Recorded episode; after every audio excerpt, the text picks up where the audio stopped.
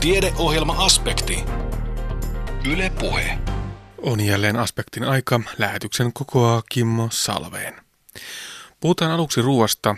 Kouluruoasta ja sen laadusta on puhuttu paljon, mutta millaista on puolustusvoimien ruokaloissa tarjoltava ruoka? Sitähän sanotaan, että armeija marssii vatsallaan, mutta onko se sama, millä sen vatsan täyttää?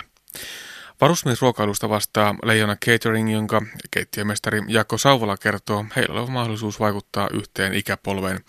Ruokalista koostuu kotiruokien klassikoista, mutta sieltä löytyy myös ajanmukaisia ruokia. Täydennyksiä tälle listalle haettiin Savonin ammattikorkeakoulun järjestämästä puolustusvoimien kokkisodasta, josta kuulemme aivan tuota pikaa.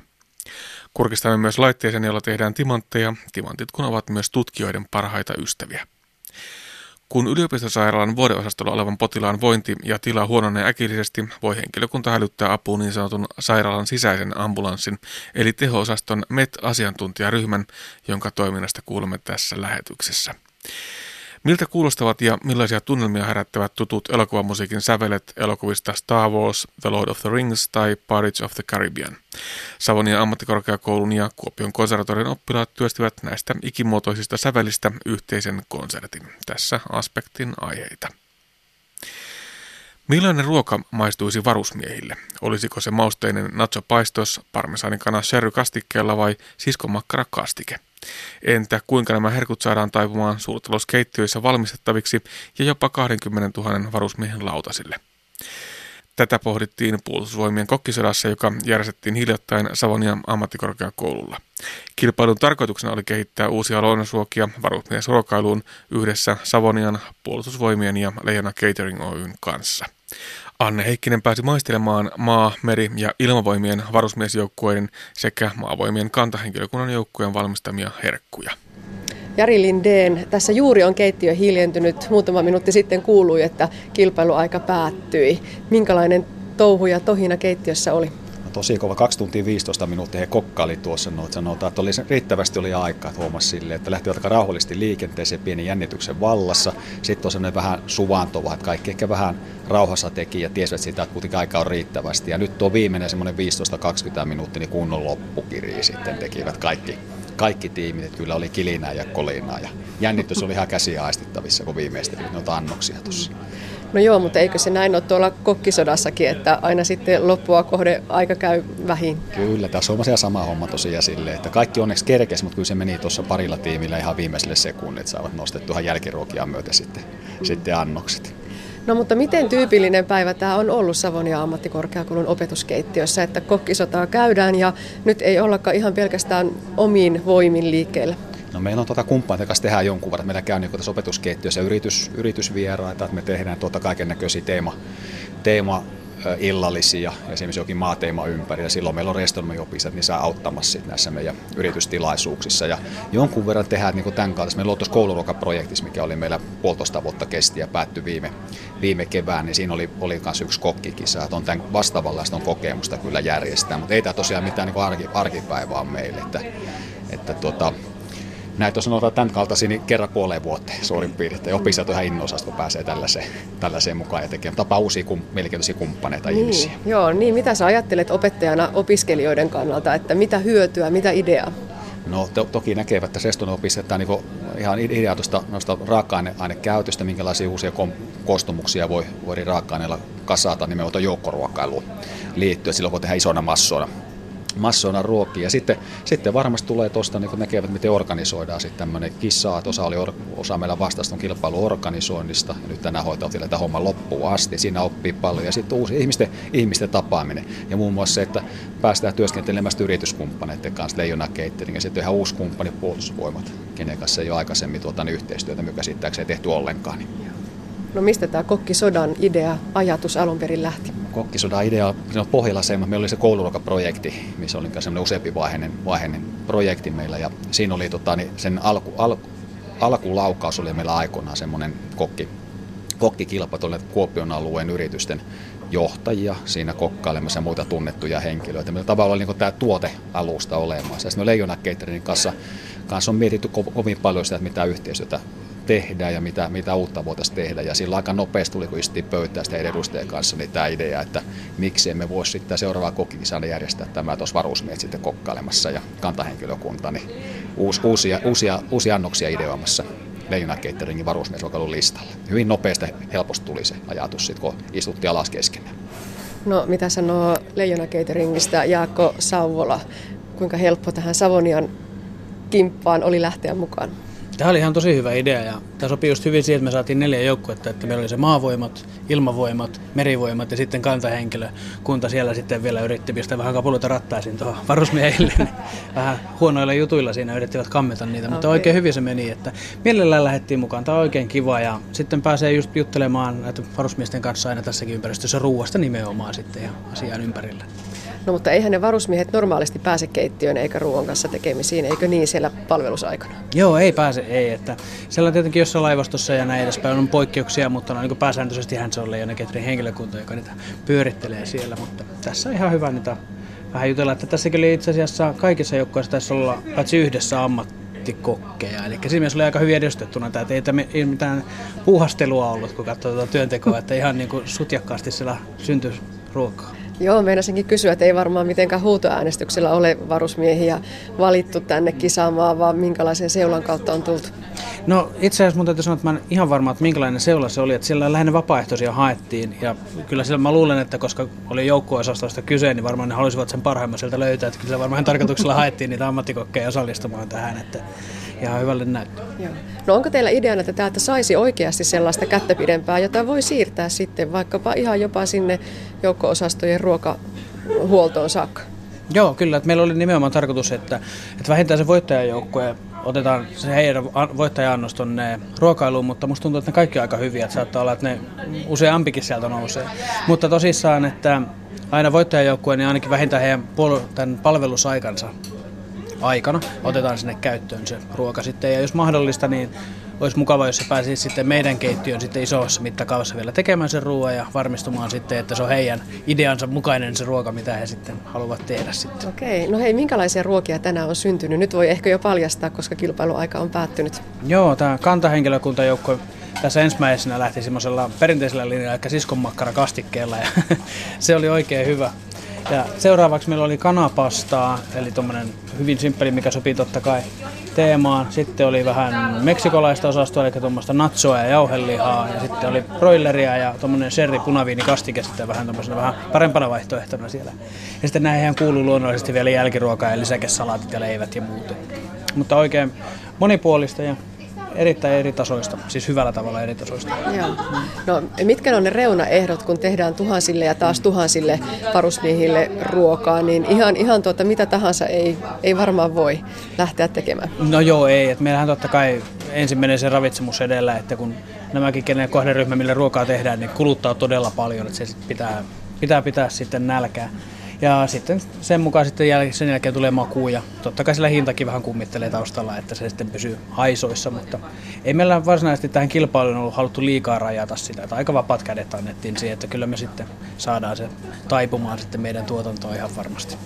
Ja toisaalta sinne mahtuu uusiakin lajeja, että ne ei ole mitenkään lukkoon lyötyjä ne ruokalisat, vaan minkä verran siinä on sitä vaihtelua? On kyllä kyllä, eli tuota, meillähän niin kuin, äh, vaihtuu ruokalistat puolen vuoden välein, ja sinne voidaan sitä ympätä, mutta me ollaan kyllä voidaan ihan niin kuin tälleen muutamankin viikon varoitusajalla kyllä tehdä, että ei siinä mitään ongelmaa ole, että aika helpostikin saadaan muutettua raakellista, jos tarpe vaatii. Okay. No viedäänkö näitä eväitä sitten sinne metsäretkillekin vai onko siellä sitten oma catering paikalla? No katsotaan vähän mitä tehdään, mutta mä luulen, että esimerkiksi tämä broiler rintafile ja punaviinisserikasti ei välttämättä ihan sinne maastoruokailun luosti mene, mutta, mutta tuota, kyllä pääsääntöisesti jos tarkoitus ihan kaikille sitten käyttöön.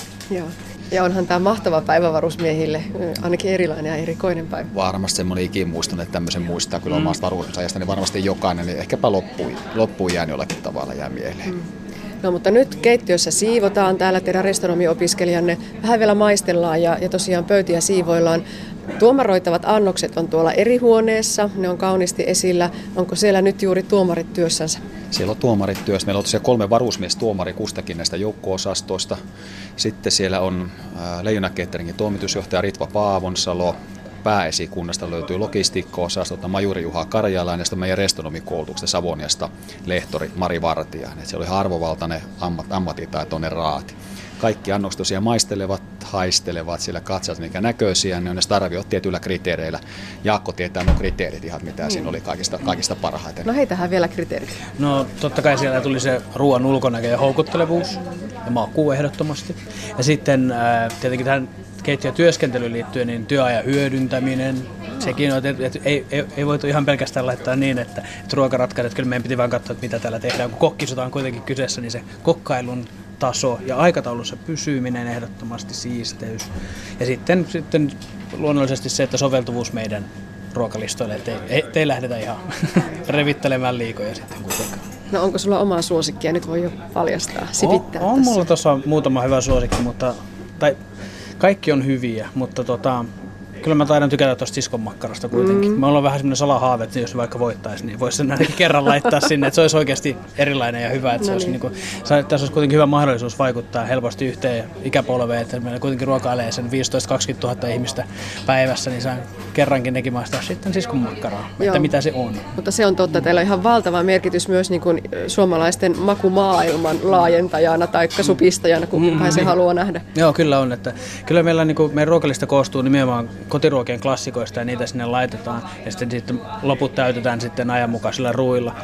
Mutta kyllä me just pyritään siihen, että meillä on siellä just ne kaalikääryletkin, vaikka ne välttämättä ihan siellä top 10 ole, mutta silti kuitenkin se on erittäin hyvä ja se kuuluu meidän ruokakulttuuriin ehdottomasti, niin kyllä me halutaan sen verran olla mukana vaikuttamassa tähän. Okei. Okay. No mitä sanoo Jari vielä loppuun? Mikä sotaa nähdään seuraavaksi Savonian opetuskeittiössä? Joo, kiitos kysymästä. Siitä tosiaan tänään keskusteltu tuossa pari sanaa kollegoiden kanssa vaihdettu, niin se on semmoinen, että ei kyllä tiedä itsekään vielä, mutta on jotakin sellaista, tota, niin missä on taas vähän uusia uusia kumppaneita meidän mukana tästä tuota yrityselämästä julkisen sektorin puolelta ja jotakin semmoista yhtä mielenkiintoista, mitä on sitten tämäkin. Että kyllä siellä on, niin loputon on se kirjo, mistä voidaan valita. Että lähinnä se ehkä se valinnan vaikeus tulee siitä, mikä nappaa sitä. Voisin, voisin tota, ajatella, että vuoden päästä taas soditaan sitten. Okay. Niin Joo, mutta on pakko vielä huikata tähän loppuun, että teidän opiskelijat on kyllä mahtavassa asemassa, että pääsevät tällaisiin hankkeisiin mukaan jo opiskeluaikana. Voisi kuvitella, että kun sitten saavat paperit ja lähtevät tuonne maailmalle ja yrityksiin, niin aika valmista kauraa täältä syntyy. Kyllä he sanoo itsekin sitä tosiaan, että oma, niin oppimisen kannalta tosi hienoja tilaisuuksia. Ja kyllä kirjoitellaan näistä, sit, ketkä ovat projekteissa mukana, niin opintosuorituksia saa ja sitten ketkä on päällikkönä saa tarvittaessa ihan erillisiä sitten kirjallisia lausuntoja, missä on ollut mukana. Että, että todella, todella, todella hyviä kokemuksia tulee heille. Okei, sitten vaan odotellaan käyvän kurkkaamassa, mitä tuomarit tekee ja kohta puolin kuullaan sitten jo viimeinen tuomio. Selvä, kiitoksia. Näin totesi koulutusvastuupäällikkö Jari Lindeen Savonia ammattikorkeakoulusta. Haasteltavana oli myös keittiömestari Jakko Sauvola Leijona Cateringista ja tuon kisan voitto meni kantahenkilökunnan joukkueen siskonmakkara kastikkeelle. Timantit ovat naisen parhaita ystäviä, näin ainakin väitetään. Timanteilla on paljon käyttöä myös tieteessä, siksi timantteja, vaikkakin hyvin pieniä sellaisia, valmistetaan myös aivan keinotekoisesti. Mutta miten tällaiset timantit oikein syntyvät, tästä kertoo seuraavassa yliinsinööri Pertti Pääkkönen Itä-Suomen yliopistosta. Joo, meillä aikaisemmin oli, oli tuota, tapana, että me nostaa koko tämä kammio ylös, ja, ja tuota, mutta nyt ollaan muutettu pikkusen tätä laitteen toimintaa, että et ei nosteta tuota kammiota, mutta siitä voi kurkistaa tuonne sisälle reaktorin ja tämä reaktori on sellainen, että siellä on vakumi, eli tyhjö kammio. Tyhjö kammio sisällä on kaksi molybdenielektrodia, joiden välissä, välissä on vedyn ja metaanin muodostamaa plasmaa. Ja tähän plasmaan sinne työnnetään tuosta virtalähteestä 10, maksimissaan 10 kilovoltin jännite ja 10 amperia virtaa. Ja ja niissä olosuhteissa plasmasta alkaa pelkistyä hiiltä näytteen pinnalle, alemman elektronin pinnalle. Ja, ja tota, riippuen se plasma ominaisuudesta siihen voidaan valmistaa joko grafeenikalvoa tai grafeenihiutaleita tai erinäköistä pyrolyyttistä hiiltä tai sitten mikrokokoisia tai nanokokoisia timantteja. Ja sitä ollaankin täällä, täällä kehitetty juuri tällä, tällä reaktorilla, että kuinka kasvatetaan timantteja nimenomaan sellaisia pitkiä timaattineuloja. Siihen tarvitaan tätä reaktoria, tarvitaan sitten tuossa takana oleva uunia, jolla saadaan ne, ne timaatit sitten sieltä eroteltua ja sen jälkeen tarvitaan sellaista mikromanipulaattoria, jolla ne timaatit poimitaan sieltä kuten puolukat tuolta mättäistä ja, ja sitten niille tehdään kaikkea jännää niillä timaattineuloilla. No mitä jännää niillä sitten ihan konkreettisesti tehdään? No ihan konkreettisesti niitä voidaan istuttaa tällaisen atomivoimamikroskoopin neulan pitimeen, jolloin jo kymmeniä vuosia käytetty piipohjainen neula korvataan timanttisella neulalla ja sillä päästään esimerkiksi korkeampaan tarkkuuteen. Se on paljon, mekaanisesti paljon vahvempi. Sillä voidaan tuoda ihan uusia ominaisuuksia. Timantti on valoa johtava, kun taas pi ei ole. No, timantti on myös lämpöä johtava, mutta se on sähköisesti eriste. Että ihan, ihan toisenlainen neula kuin, kuin perinteinen piineula. Ja, ja tota, toinen sitten, että sitä timanttineulaa voidaan ainakin teoriassa ja pyritään käytännössäkin käyttämään oikeana sellaisena hyvin, hyvin hienona timanttiveitsenä tällaisessa tarkkuustyöstössä, metallintyöstössä, että voidaan metallintyössä koneella tehdä tällaisia mikro- ja nanokokoisia rakenteita, joihin täällä meidän Joensuun, Joensuun fysiikan ja matematiikan laitoksella tähdätään. Eli voidaan tehdä tosiaan sellaisia piikkejä, joita voidaan käyttää sekä optisessa että myöskin mekaanisessa mielessä. Kyllä, nimenomaan näin. Ka- kauanko tässä prosessissa menee aikaa? Kun, mietitään sitä, että kauanko timanttia tuolla maankuoren alla pusketaan läpi, niin siinä menee kuitenkin joku aika. No maankuori tekee niitä, niitä todellakin miljoonissa vuosissa, mutta tekee isoja timantteja. Meillä ne on tällaisia mikrokokoisia ja mitä nyt uskaltaisin heittää, että pisimmät prosessit, mitä tällä on tehty, jotta päästään tällaisen muutaman kymmenen mikrometrin kokoisiin neuloihin, taitaa kestää noin 100 tuntia, eli puhutaan useista vuorokausista. Ja sen ajan tämän laitteen täytyy toimia kohtuustabiilisti. Tässä on tehty töitä viime vuosien aikana, että tätä laitetta on kehitetty yhä eteenpäin sillä tavalla, että se toimii stabiilisti sen, sen, sen tuota, timanttien tarvittavan kasvatusjakson ajan. Toinen, minkä mainitsit on grafeeni, eli myös grafeenia tehdään tässä. Grafeenihan on viime oikeastaan niin kuin tämän ja edellisvuosikymmenen suurimpia saavutuksia ja sensaatioita, että siltä odotetaan vaikka mitä. Tällä voidaan tehdä jossain määrin grafeenia. Varsinainen grafeenireaktori on tuolla takana, tuommoinen lasiputki uuni, ja siellä, siellä pystytään tekemään muutaman hiiliatomi atomikerroksen paksuisia grafeenikalvoja, ja niitä, niistä pyritään sitten tekemään mahdollisesti erilaisia komponentteja, tutkitaan grafeenin optisia ominaisuuksia täällä, kun se optiikka on meidän leipälaji, niin, niin pyritään sitten tutkimaan, miten, miten grafeenia voidaan käyttää optiikassa. Millaisia sovelluksia sille sitten on tällä hetkellä olemassa?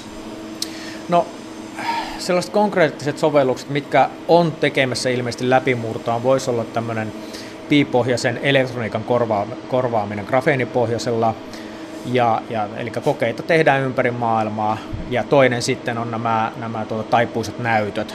Näyttö, näyttöteknologiassa odotetaan, että saadaan, maailmassa saadaan tehtyä laajoja grafeenipintoja, jotka on riittävän hyvälaatuisia ja tasaisia. Niin siellä, siellä niitä kyllä odotetaan innolla.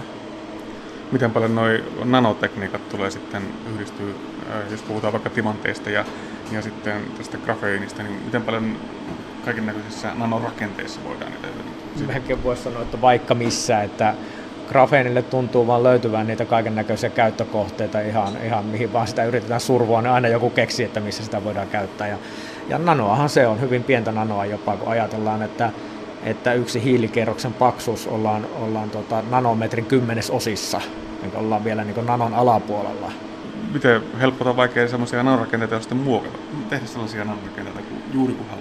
No, tämä on yllättävää, että, tämmöisen nanometrin paksuisen hiilikalvon tekeminen on äärimmäisen helppoa. Että tästähän Nobeleitakin tehty ja saatu. Että tuota, periaatteessa se on lyijykynän piirto paperilla ja teippi siihen ja, ja siihen teippiin tarttuu lyijykynän jälkeen ja siinä saattaa olla muutaman atomikerroksen paksuinen grafeenipinta. Mutta se, että tästä siirrytään sovellukseen, niin siinä on se iso ongelma. Se vaatii teknisiä ratkaisuja ja keksintöjä. Esimerkiksi kun ajatellaan tällaisia vettä johtavia pintoja, jotka johtaa vettä tiettyyn suuntaan, niin varmaan näitä erilaisia materiaaleja voidaan käyttää tällaisessa hyödyksi, mutta miten tämmöisiä pintoja ylipäätään suunnitellaan tai saadaan toteutettua? No, tämä on varmaan jossain määrin, jos ajatellaan pintojen suunnitteluun, niin se on ehkä ottaa tukevia ensiaskeleita. En sano, että haparoivia, vaan tukevia ensiaskeleita. Että jos tuolla naapurilaitoksella, kemialaitoksella suunnitellaan just tällaisia funktionaalisia pintoja, että, että miten, mistä se pinnan toiminta koostuu, miten sitä karakterisoidaan, ja sitten, sitten tulee sellainen käänteisongelma, että me halutaan tietynlainen pinta, niin, niin tota, millä tavalla se pitäisi suunnitella, että se tuntuu esimerkiksi sellaiselta, tai sillä on sellaisia toimintoja, mitä halutaan. Että nämä ei ole itsestään selviä asioita. Näitä on tutkittu tässä täällä Joensuussa jo, jo kohta kymmenkunta vuotta. Ja tässä hypättiin heti jo tuonne naapurilaitoksen puolelle. Kun puhutaan nanorakenteesta esimerkiksi, niin mitenkä, tai optiikasta ylipäätään, mm. niin miten paljon tässä ollaan tällaisten poikitieteellisten asioiden kanssa tekemisissä, että pitää hakea sitä yhteistyötä nyt sitten vähän naapuriyksiköstä tai maailmalta kauempaa? No hyvin paljon pitää olla, että tuota, asiaa, asiaa tie, tarkemmin tietämättönä voisi sanoa, että jos tämä pintojen ominaisuudet, niin en tiedä onko se puoliksi fysiikkaa ja puoliksi kemiaa, mutta hyvin suurelta osin näin on. Että tuota, ei, ei fyysikot voi kuvitella toimivansa vaan, vaan itekseen ja, ja rakentelevan pintoja, vaan siinä tarvitaan myös sitä kemian osaamista, totta kai. Joku voisi kuvitella, että tällainen, äh, esimerkiksi puhutaan vaikka fotoniikasta, niin ollaan, ollaan semmoisen ehkä luontoa enemmän mittaavan tämmöisen tutkivan äh, aiheen parissa tekemisissä, mutta se yhdistyy ihan voimakkaammin hyvin monille eri tieteenaloille. Kyllä, kyllä, että juuri yhteydet ne fotoniikan kautta tulee, tulee sekä kemiaan että biologiaan, äh, ihmistieteeseen muutenkin, esimerkiksi sensoritekniikka, kliinisessä lääketieteellisessä tutkimuksessa kaikessa, että kyllä se tuntuu olevan, että se, se valo tulee olemaan varmaankin yksi tämän ainakin alkuvuosituhannen merkittävimpiä juttuja tällä, tällä saralla. Valo ympärillämme on elämän mahdollistaja, mutta myös siitä johdetut tekniset sovellukset vaikuttavat elämämme päivittäin hyvinkin paljon.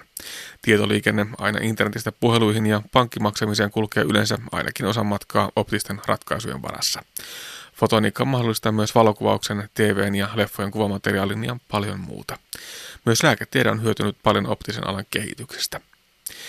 Nuo edellä tehdyt timantit ovat yksi tärkeä fotonikan sovellusalue, mutta naisen parhaaksi ystäviksi näistä pienistä nanotimanteista ei kuitenkaan taida olla professori Pasi Vahimaa. Ne on enemmän tutkijoiden parhaita ystäviä. Timantit, mitä me tehdään, on, on yleensä niin pieniä, että niillä ei ole arvoa koristeina, mutta sitäkin suurempi arvo sitten tutkimuksen kannalta ja erilaisten sovellusten kannalta – että miten pystytään esimerkiksi tekemään huipputarkkoja mittalaitteita, missä hyödynnetään sitten nanometrien tarkkuuteen pääseviä timantteja. Timanttineuloista, mitä me pystytään tuolla laboratoriossa kasvattamaan, niin niistä voidaan tehdä esimerkiksi tuommoisia hyvin tarkkoja kärkiä, joilla voidaan vaikka mitata pinnan muotoa. Vähän saman tapaan kuin, että jos ottaa sormenpää ja kuljetetaan pitkin tuota tiiliseinää, niin sormi liikkuu sen pinnan mukaan, niin samalla tavalla, mutta hyvin, hyvin paljon tarkemmassa mittakaavassa, niin voidaan ottaa timatti neula ja kuljettaa sitä pitkin pintaan ja sitten mitata, että miten sen timanttineulan paikka muuttuu siinä ja sen mukaan sitten niin päästään jäljille siitä, että mitenkä, mikä on sen pinnan tarkka muoto ja kun tuommoisen timanttineulan kärki on tarkimmillaan vain muutamia nanometrejä, niin silloin pystytään pintaa pitkin sitä neulaa kuljettamaan, niin pystytään ihan muutamien nanometrien tarkkuudella mittaamaan, että mikä on se pinnan muoto. Että hyvin, hyvin, hyvin pieniä yksityiskohtia voidaan katsoa siitä pinnalta ja niin pieniä, että niitä paljon silmin ei pysty näkemään, että minkälaisen yksityiskohdat on. Eli tällainen ihan mekaaninen työkalu. Lisäksi timanttia tietysti voi varmasti käyttää erinäköiseen valo-ohjailuun.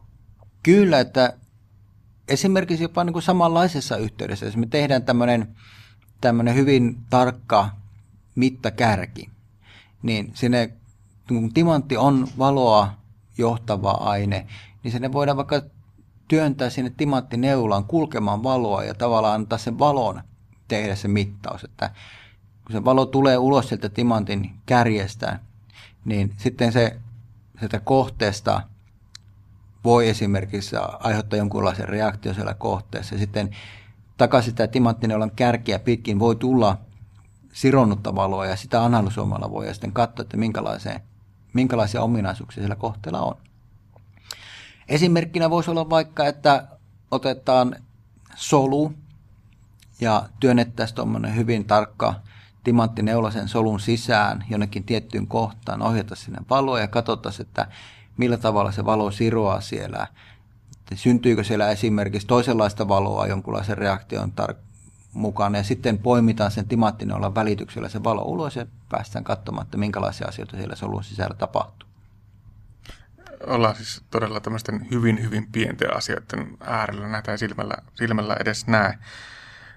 Mutta fotoniikka, se on monesti varmaan hyvin, hyvin tämmöistä, että tietysti mehän nähdään tätä valoa tässä ympärillä, mutta me voidaan mitata ja, ja ehkä ohjata käyttää sitä hyvin monella eri tavalla, vaikka, vaikka sitä ei kaikkea näkiskään.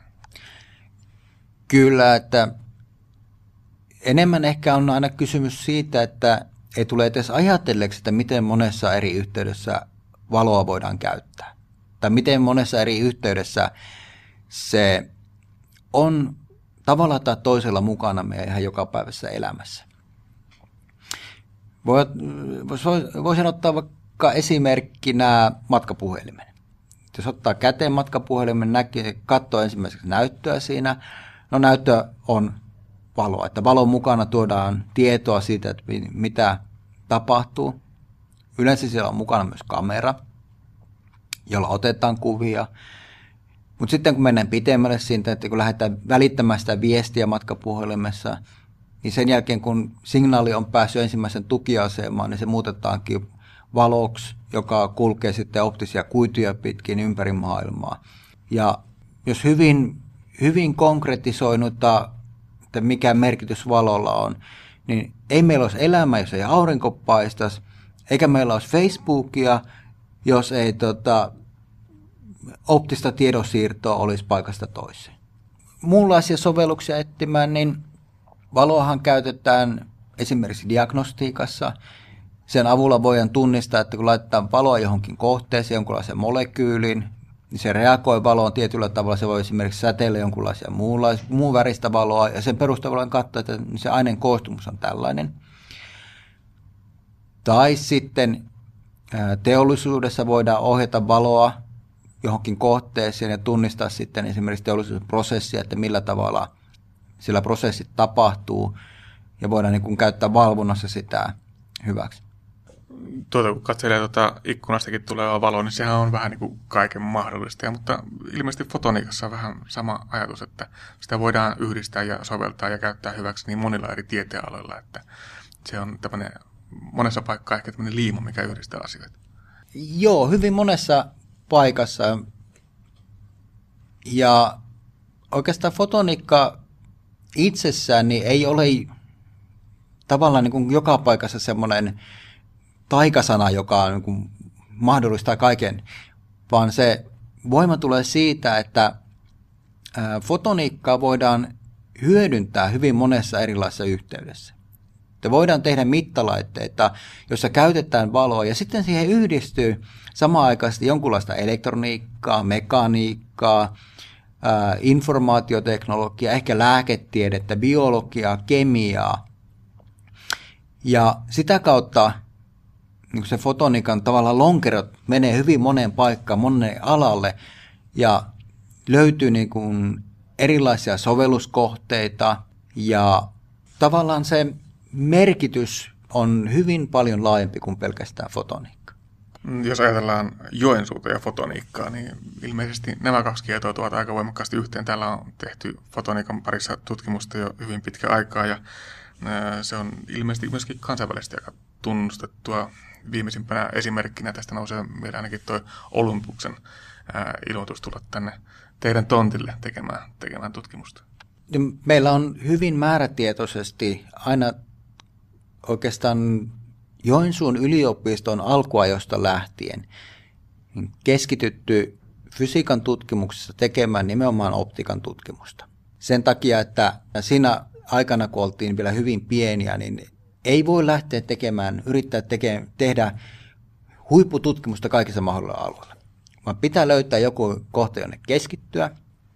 Ja tämä keskittyminen on sitten mahdollistanut sen, että noustaan kansainvälisesti merkittäväksi yksiköksi. Ja siitä kansainvälisestä merkityksestä, niin se ei sitten kantaa tällaisia hedelmiä, niin kuin tämä Olympuksen tapaus. Että kun ollaan riittävän hyviä, nimenomaan kansainvälisesti hyviä, niin sen jälkeen muutkin maailmassa alkaa uskomaan ja näkee, että, että heidän omaa tutkimus- ja kehitystyötään kannattaa tehdä yhteistyössä meidän kanssa joka sitten taas hyödyttää heitä siinä, että heillä on sitä osaamista käytössä, mitä meitä, meillä on täällä. Ja se hyödyttää meitä sillä tavalla, että, että tulee toimijoita, jotka tavallaan syöttää meille meille tota, uusia ongelmia, syöttää meille uusia ajatuksia siitä, että minkälaisia nämä sovelluskohteet sitten fotonikassa voi olla. Pasi Vahimaa, miten kirkkaalta näyttää fotonikan tutkimuksen tulevaisuus Suomessa? Fotonikan tutkimuksen tulevaisuus Suomessa on hyvin valoisa.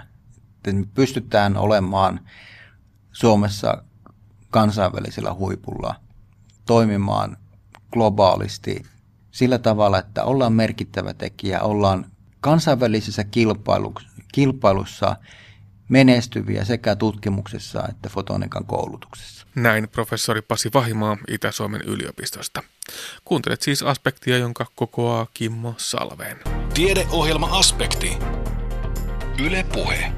Kun yliopistosairaalan vuodeosastolla olevan potilaan vointi ja tila huononee äkillisesti, voi henkilökunta hälyttää apuun niin sanotun sairaalan sisäisen ambulanssin eli teho-osaston MET-asiantuntijaryhmän. Oleellista on, että kriittisesti sairas potilas tunnistetaan varhain, sillä varhaisella peruselintoimintojen tukihoidon aloittamisella on mahdollista pelastaa osa potilaista odottamattomilta sydänpysähdyksiltä, kuolemilta tai raskailta tehohoidoilta. Mutta mitä MET eli Medical Emergency Team toiminta on käytännössä ja millaisia tuloksia siitä on saatu Kuopion yliopistollisessa sairaalassa? Tästä kuulemme seuraavassa, kun Anne Heikkisen haastattavana on elvytyskoordinaattori Pertti Antikainen.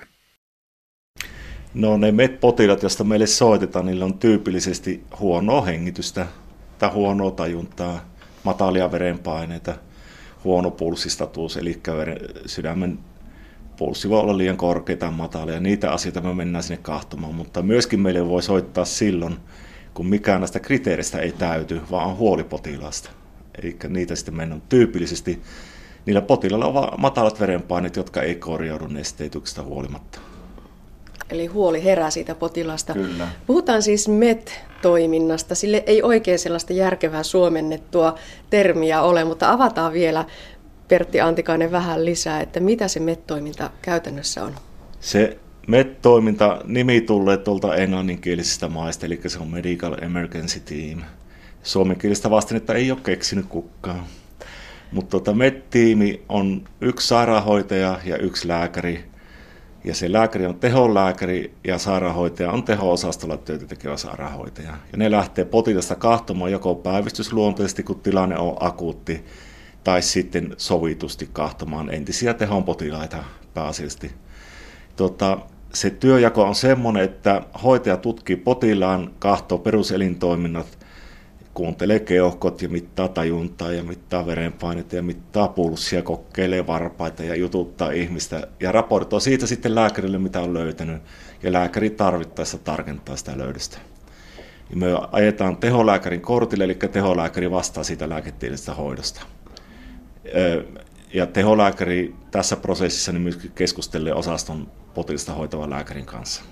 Ja se, miksi tätä MET-toimintaa tehdään, niin sanoit tuossa äsken sellaisen tärkeimmän jutun, se on se, että saataisiin sairaala kuolemia alemmaksi. Ja se kai se pähkinänkuoressa se koko jutu juju taitaa tosiaan olla. No tota, ajatelmahan tässä oli tosiaan se, että niihin sairaalan äkkikuolemiin niin pystyttäisiin vaikuttamaan – tuota, kansainvälisessä materiaalissahan on löydetty silleen vaikutuksia, että joko vaikuttaa tai ei, riippuen siitä, mikä on tutkimuksen näkökulma ja asetelma. Mutta meillä niin ajatuksisesti silloin, kun tämä mettoiminta alkoi, niin siitä pari vuotta reilusti sydänpysäykset kieltämättä väheni. Mutta nyt kun tätä seurantaa on useampi vuosi tehty, niin muun muassa viime vuonna – 2014 sydänpysäyksessä kuitenkin oli selvä kasvu, eli ei niitä niin kuin kuitenkaan ole tieteellisesti yhdistetty toisissa näitä asioita. Käytännössä, mihin tämä mettoiminta vaikuttaa, on se, että potilaat tulee meille tehollekin, ne potilaat, jotka tulee tästä metistä, niin ne on parempi kuntoisia. Että ne ei ajaudu suoraan henkilö, tuota hengityskonehoitoon, joka on yksi aika tärkeä asia ja sitten ei, ajaudu, ei ajauduta suoraan verenpainetta nostaviin tai laskeviin tai sydämen toimintaan vaikuttaviin lääkehoitoihin, vaan siitä niin kuin vältytään, eli kustannuksia ja kärsimyksiä vähennetään. Tosiaan pyritään estämään niitä odottamattomia sydänpysähdyksiä, kuolemia ja, ja kallista, raskasta tehohoitoa ja aika lailla inhimillistä kärsimystäkin sitä, siinä sitten tulee samalla vähennettyä. Jotenkin näin maalikko ajattelee, että näinhän sen pitäisi ollakin, mutta että onko niin, että välttämättä joka osastolla se elvytyskokemus ja mahdollisuus ja valmius siihen niin ei ole ihan sillä luokalla tietenkään kuin vaikkapa tosiaan siellä teholla?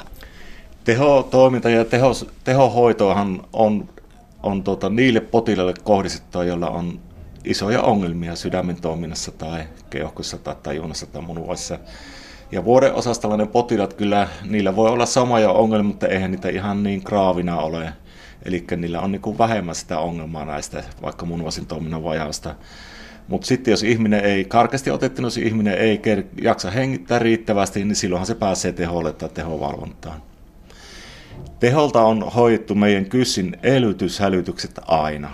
Eli meillä on niistä paljon kokemusta ja meillä on paljon kokemusta myöskin potilaan tilan akuutista muutoksista ja hyvin raskashoitoista potilasta. Ja on nyt ajateltu näin, että tämä MET-toiminnan myötä tämä teho-osasto jalkautuu vuodeosastolle. Vuodeosaston sairaanhoitaja tai hoitoväki, kun näkee potilassa äkillisiä muutoksia, niin ne voi kieltämättä häkeltyä siinä.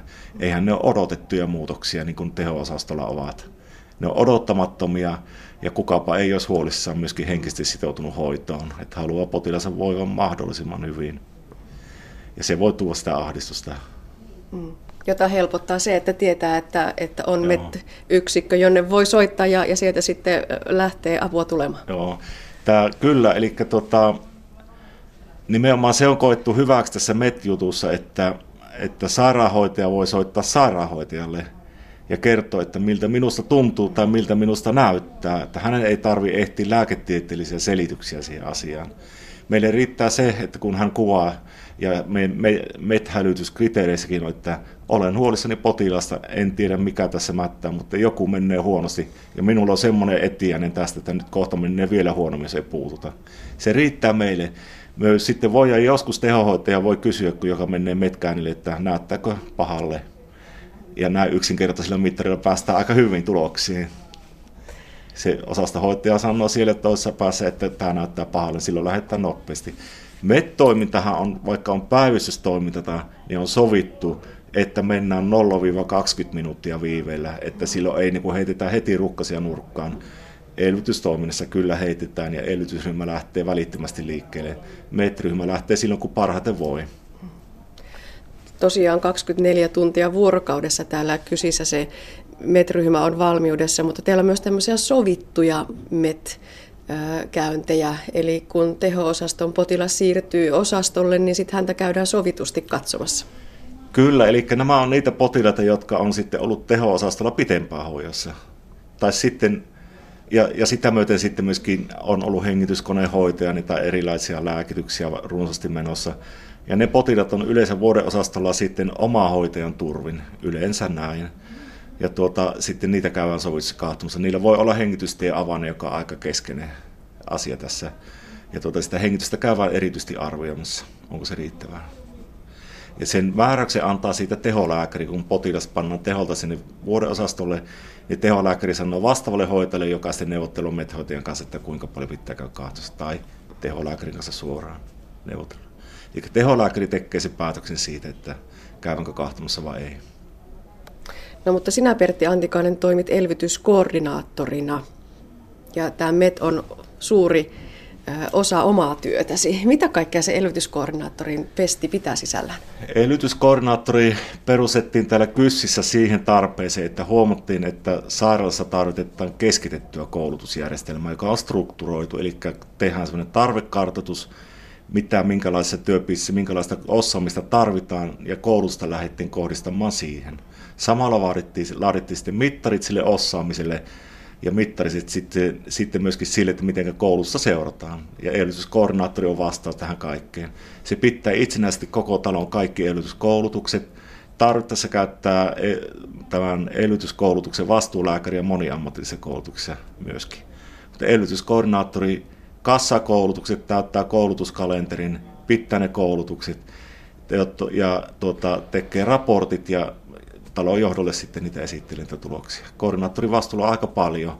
Se viime vuonna piti kaiken kaikkiaan 1200 ihmistä koulutti, joka ainakin minusta on hirveä määrä ihmisiä.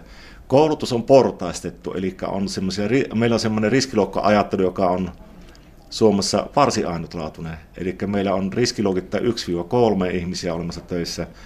Ensimmäisessä riskiluokassa, eli vaativimmassa on esimerkiksi teho-osasto, sydänvalvonta, sydäntoimenpideyksiköt, leikkaussalit ja päivystys. Ja riskiluokassa kolme, sillä toisessa päässä on sitten nämä päiväpoliklinikat ja psykiatria ja tämmöiset. Ja koulutusta on niin kuin suunnattu sitten näihin vaatimuksiin, eli riskiluokka ykkönen saa parhaimmillaan kahdeksan tuntia päivässä kerran vuoteen, kahdeksan tunnin päivän kerran vuoteen tarvittaessa uusinta koulutusta, ja kolmannen saa kolmen vuoden välein 2-3 tuntia, riippuen minkälainen työpiste on. Ja kakkonen on sitten siinä keskellä sellainen perusvuodeosasto, joka saa 2-3 tuntia joka toinen vuosi. Tämä on otettu isolla kiinnostuksella valtakunnallisesti vastaan tämä riskiluokka-ajattelu, ja mä toivon hartaasti, että sitä seurataan me koettaa olemaan vähän eiläkävijöitä siinä mm. ajattelumallissa. Mm, siltä kuulostaa. Onko se elvytysosaaminen sellaista, että sitä tosiaan pitää päivittää? Ei riitä, että kymmenen vuotta sitten olen kurssin käynyt. No ei siihen niillä, niillä kokemuksilla, mitä täältä töistä on saanut, niin ei se kyllä riitä. Ja kyllä sekin, se yksi kahdeksan tunnin päivä vuodessa, niin sekin voi olla vähän, jos ei tule työn puolesta kertausta siihen asiaan. Eli niin paljon kuin työ opettaa tähän samaan tämmöisen akuuttihoitoon, niin se, se työn luonne auttaa siinä. Teho-osastolla leikkaussalissa siihen tulee toistoa ja päivystyksessä, mutta muut jää sitten enemmän tai vähemmän oman kiinnostuksen varraan. Näille kolmos riskiluokka ihmisille myös sanotaan, että kerrotkaa vähintään kerran puoleen vuoteen tätä asiaa osaston vastuuhenkilön kanssa. Tekevät sitä elvytyspainantaa, eli painantaa elvytysharjoittelua ja silläkin on, kun asia pysyy virreen, että ei ne tosiaan, jos kolmen vuoden väliin vaan saarnamassa, niin ei ne sitä muista siellä. Joka myöskin näkyy näissä meidän taitomittauksissa sitten, tämä sama asia.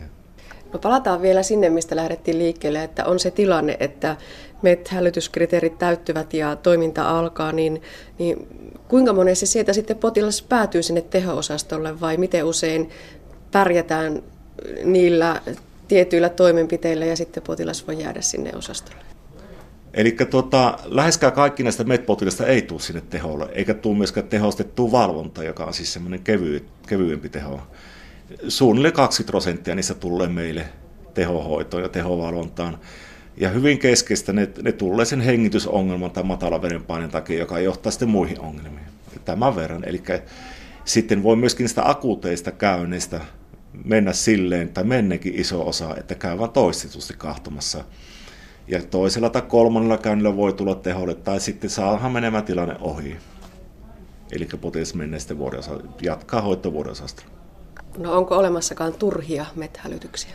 No tehohoitajan mielestä ei, ei ole. Eli tosiaan, että niin MET-kriteereissä, jotka on talo, talon tasolla sellaiset yleiset ohjeet, niin voit soittaa silloin, kun sulla on huoli potilas, eli ei ole.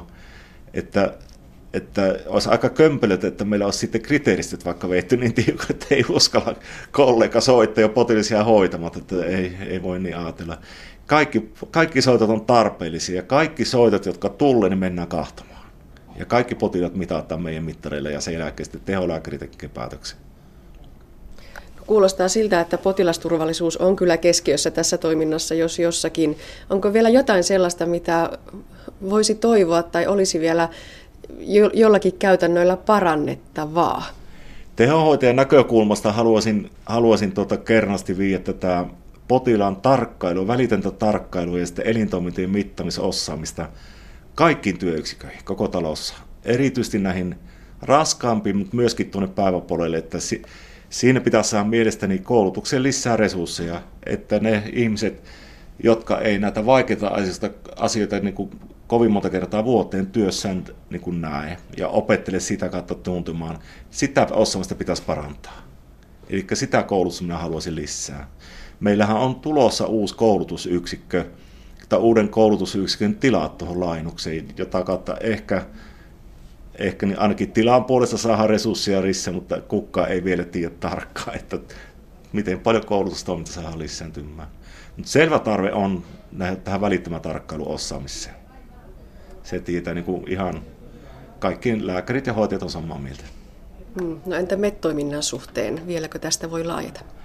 No määrällisesti meillä oli semmoinen odotus, kun kansainvälisiä tilastoja luettiin ja tutkimuksia tästä mettoiminnasta. Meillä oli semmoinen ajatelma, katsottiin niin yliopistosairaalasta etupäässä englanninkielistä materiaalista, että kyllä siellä niin kuin tällä potilasmäärällä ja materiaalilla, mitä on, mitä nämä potilaat sairastavat ja miten niitä hoidetaan, niin tuhat potilasta vuoteen oli se pyykki, mitä niin kuin odotettiin, että täyttyy, mutta ei näköjään tule. Tämä mettoiminta lähti aluksi tosi, tosi rauhallisesti liikkeelle, että eka vuonna tässä ollut parisattaa käyntiä, kun ei tiedetty, mitä siitä voidaan niin kuin hyötyä. Mutta nyt mennään sillä vajassa 700 ja kyllä mä luulen, että parin vuoden sisällä se tuhat se rajapyykki täyttyy. Nyt tässä on mikään niin kuin, tätä leimaa, tätä käyntifrekvenssia, se tehohoitaja, joka on niin mettoimintaan nimetty, sillä on omatkin potilaat. Et se ei niin odottele pelkästään niin kuin siellä sitä soittoa, että se tekee muitakin töitä sen luppoa ja sitten siellä teholla. Kysin MET-toiminnasta kertoi elvytyskoordinaattori Pertti Antikainen. Aamulla töihin mennessä on pimeää ja illalla töistä palatessa on taas pimeää. Moni meistä liikkuu siis ulkona lähinnä pimeään aikaan. Mutta olemmeko varustautuneet niin, että voimme tehdä sen turvallisesti? Parempi päivä on syyspimeillä liikenneturvan aluepäällikkö Tuula Taskisen kanssa. Elämme syksyn pimeintä ja, ja tumminta aikaa ja jalankulkijoiden olisi hyvä itse miettiä, että kuinka he parhaiten tuolla liikenteessä erottuvat. Eli pimeällä ja hämärällä ei tulisi koskaan liikkua ilman heijastinta. Siinä voisi lisäapuna käyttää myös jotakin tuikkuvaloa. Se auttaa itselle näkemisessä, että näkee eteenpäin ja huomaa, huomaa. mutta se tuikkuvalo ei yksin riitä, että se rinnalla pitää olla myös heijastimia. Heijastimia on monenlaisia, on kiinteitä vaatteissa, sitten on, on roikkuvia, riippuvia, pehmeitä, kovia heijastimia, on jousiheijastimia ja tietysti kaikkein parhaimpana heijastiliivi, joka minulla tässä itsellänikin on nyt päällä. Erityisesti jalankulkijan pitää olla valppaana pimeällä ja hämärällä liikuttaessa silloin, kun hän ylittää tietä, eli työn, tien ylitystilanteet on kaikkein vaarallisimpia. Pääsääntöisesti hän jalankulkija, jos se liikkuu maantiellä, niin kulkisi siellä tien vasemmalla reunalla. Tietysti taajamissa liikuttaessa se jalankulkijan paikka on sitten siellä jalkakäytävällä ja kevyen liikenteen väylällä. Autoilijalle sanoisin, että auton valojen ja tuulilasin pyyhkimen sulkien, niiden on erityisesti oltava hyvässä kunnossa kuin myös auton renkaiden. Eli jos tulee yllättävä tilanne, niin kuljettaja pystyy, kun on hyvät renkaat, niin autonsa pysäyttämään mahdollisimman nopeasti. Sitten kun on huono sää, eli niin kuin syksyllä usein on tämmöistä märkää ja, ja pimeää, niin, niin silloin sitten myös niitä nopeuksia pudotettaisiin sen sään mukaisesti. Eli huonolla säällä ä, auton valossa lyhyillä valoilla, jos jalankulkijalla ei ole heijastinta, niin näkemäalue on todella lyhyt, eli se on jotakin 20-30 metriä. Ja, ja jos on heijastin, niin se tietysti lisää sitä näkemää, eli se auttaa autoilijaa, jos jalankulkijat käyttää heijastinta. Pitkien valojen käyttäminen on sitten suotavaa tuolla maanteellä mahdollisimman paljon, eli aina vaihdettaisiin pitkälle, kun se on mahdollista. Sitten kun autovalot kohtaa, niin siinä vaiheessa vaihdettaisiin lyhyelle. Myös semmoisessa tilanteessa, jossa on vähän enemmän liikennettä, niin voisit väläyttää sitä, väläyttää sitä pitkää valoa, että vähän katsoa, että mitä siellä edessä näkyy, että onko jalankulkijoita tiereunassa kulkemassa. Ja maanteellä on sekin vielä sitten, että, että miten ne jalankulkijat sieltä erottuu, niin ei ehkä ajeta ihan sitä tien reunaa, vaan hiukan lähempänä sitä keskiviivaa, että jos siellä on mustiin pukeutunut jalankulkija, niin ei vahingossa sitä keilata sitten siitä nuri. Sitten haluaisin sanoa polkupyöräilijöille. Meillä on ollut pitkä syksy pyöräillä oikein suorastaan sateista huolimatta niin loistavat olosuhteet harrastaa tätä hyvää kuntoilun ylläpitämistä, niin, niin pyöräilijöillä sama asia, että se heijastavuus ja näkyvyys, että, että se ei, pyörän valo ei itsessänsä riitä, se valokeila tulee sinne eteenpäin, että sen lisäksi pitäisi pyörässä olla hyvät erottuvat pinnaheijastimet ja, ja mielellään se punainen valo sinne taaksepäin tai vähintäänkin punainen heijastin. Ja kypärähän on tietysti itsestään selvästi talvipyöräilijän ykkösvaruste. Ja jos sitä pyöräilyä aikoo jatkaa tässä tässä vielä sitten liukkailla ja kun luntakin tulee maahan, niin, niin kannattaa harkita vaihtaa polkupyöräänkin nastoitetut renkaat. Jo se, että etupyörässä on nastarengas, niin se auttaa paljon, paljon siinä liikkumisessa. Että ei talvipyöräilylle minun mielestäni mitään estettä, jos itse tietää, että hyvin selviää ja pärjää ja varustautuu hyvin, niin mikäpä sen tehokkaampaa hyötyliikkumista. Näin liikenneturvan Itä-Suomen aluepäällikkö Tuula Taskinen. Miltä kuulostavat ja millaisia tunnelmia herättävät nämä tutut elokuvamusiikin sävelet? Elokuva Star Wars, The Lord of the Rings tai Pirates of the Caribbean. Savonia ammattikorkeakoulun ja Kuopion konservatorion oppilaat ovat koko syksyn harjoitelleet näitä elokuvamaailman klassikoita ja siirtäneet sävelet lavalle yhteisen konsertin muodossa. Tässä produktiossa musiikin ammattiopiskelijat ovat päässeet ohjaamaan nuoria musiikin perusopetuksen oppilaita ja oppineet siinä samalla itsekin. Anne Heikkinen pääsi mukaan harjoituksiin juuri ennen tällä viikolla kuultua H-hetkeä. Haastateltavina ovat musiikinopiskelija Katarina Kautonen ja kapellimestari Rauno Tikkanen. No niin, kohta puoli alkaa harjoitukset. Ei ole kovin montaa päivää enää sinne itse H-hetkeen. Katariina, missä vaiheessa ollaan nyt? No siinä vaiheessa, että viimeistelyharjoituksia ollaan oikeastaan tekemässä, että suuret työt on nyt tehty. Että tota, nyt vaan viilataan, mm. viilataan nyansseja ja sävyjä paikalleen. No pitääkö näin ollakin jo tässä vaiheessa, että ihan hirveästi ei ehdi enää, jos jotakin perushommaa olisi vielä tekemättä? No kyllähän sitä vielä kerkee. Onhan tässä nyt, nyt eletään perjantaita ja tiistaina mm. konsertteja, että kyllähän tässä kerkee vaikka kokonaiset teokset, mutta nyt puhutaan kumminkin opiskelijaorkesterista, niin kyllä nyt toivotaan kovasti, että ei hirveästi sitä tarvi enää, enää sitten sektioissa, eli äänissä soittaa. No minkälaisesta produktiosta omalla kohdallasi on ollut kysymys? Se täytyy vielä huikata, että oma soittimesi on siis alttoviulu. Joo, eli äh, tässä omalla kohdalla mä oon äänenjohtajana alttoviulun, alttoviulusektiossa ja, tota, ja no, itse on harjoitellut kopissa sen, minkä on pystynyt ja minkä on ymmärtänyt ja sitten yritetään pysyä yritetään soittaa se, mitä kapellimestari näyttää. Hmm. Niin, tätä aina maalikko miettiä, että minkä verran siihen jää sitä improvisaation varaa tai sitä, että pitää oikeasti seurata sitä kapellimestaria. Vai onko se oltava jo niin hyvin, että vaikka silmät kiinni, niin sen saisi soitettua ilman, että sitä kapellimestaria ei edes näkisi?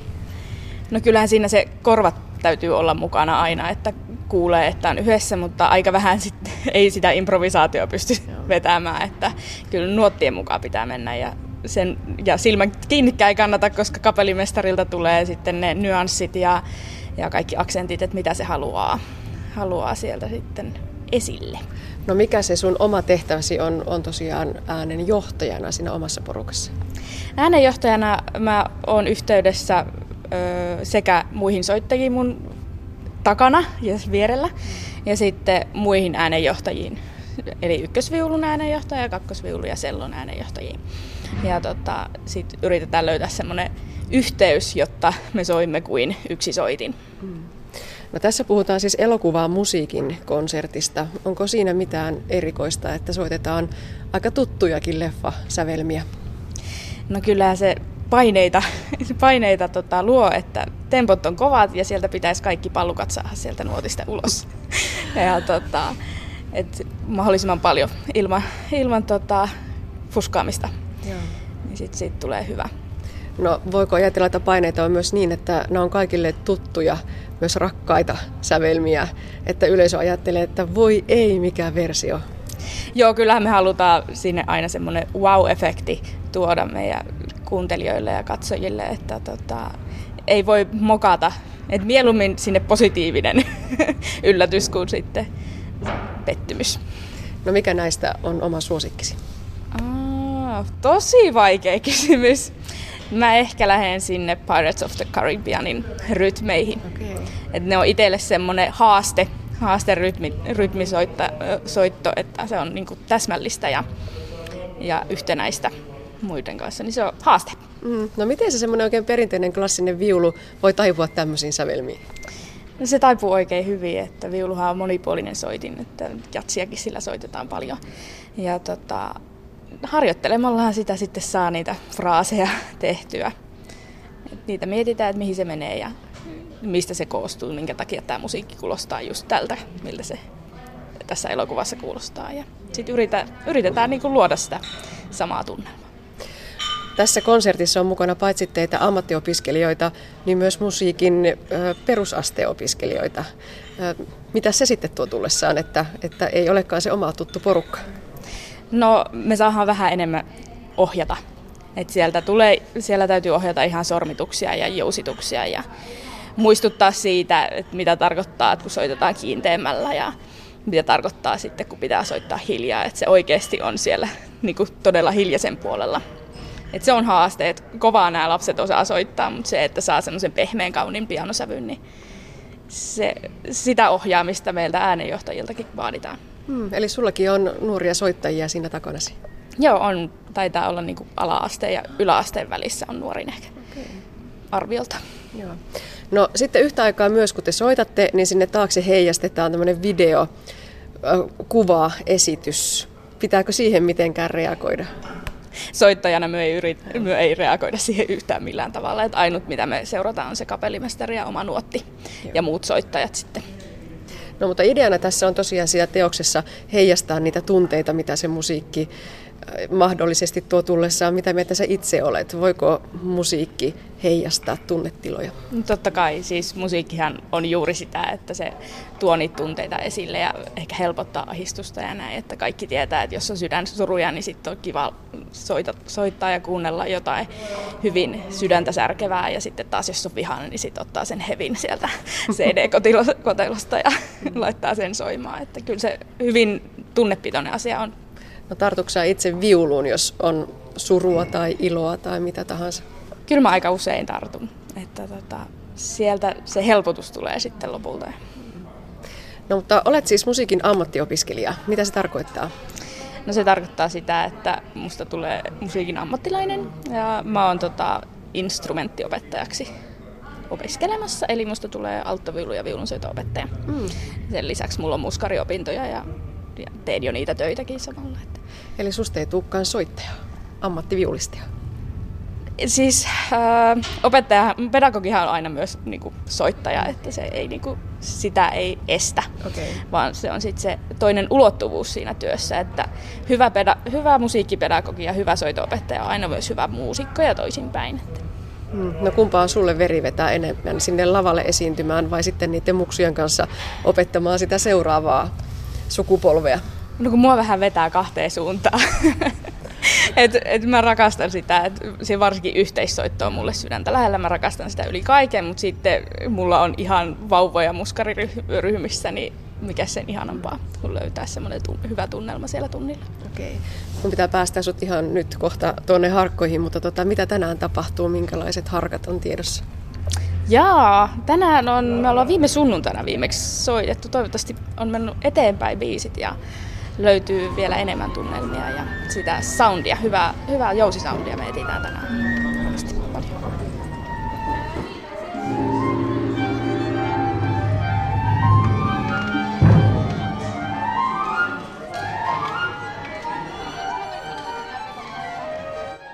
Teillä on siis tota elokuvamusiikkia jota aika harvoin nähdäkseni kuullaan lavalla. Olenko oikeassa? No joo, kyllä. kyllä tota, tokihan niitä silloin tällöin aina jossakin, mutta ei nyt Kuopiossa ole sillä lailla varsinaista elokuvamusiikin konseptia ollut pitkään aikaa. Että nyt on niin kun, se lähti meille se suunnittelu, että ruvettiin katsomaan mitä John Williams on tehnyt. Ja tämä on pääasiassa, tämä on aika paljon John Williamsin musiikkia. Okay.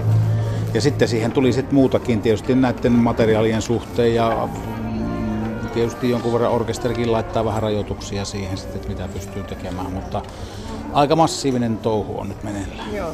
Tässä on sekä musiikin perusopiskelijoita että ammattiopiskelijoita. Mitä se kapellimestarin näkökulmasta tuo tullessaan? No sehän luo tietynlaisia rajoituksia siihen, siihen että tota, pitää ottaa monia asioita huomioon, mitä, mitä voidaan soittaa, mitä pystytään tekemään.